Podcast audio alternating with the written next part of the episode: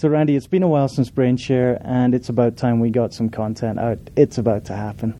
It is, and I understand that we're going to have them in both formats, video and audio. That's right. If you use the feeds, you're going to find that you have video as an option as well as audio. You can see some of the people we talked to. You can finally get to see Randy, myself, and Aaron. Indeed, you get to see me there in my bad socks and my Crocs.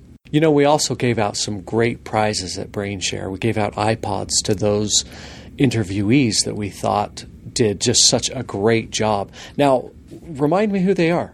Well, you, me, and Aaron, when we were in the interviews, we made the decision on the guys that we thought were really good.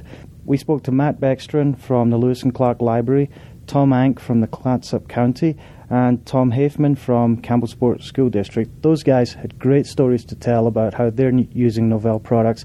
They're in great organizations where they're under pressure uh, due to lack of resources, and they're just they're just they were just doing such a great job. You know, we need to give a great shout out to Tom, Tom, and Matt. Over the next couple of weeks, you'll be able to see and hear these interviews out on our website. Should be fun.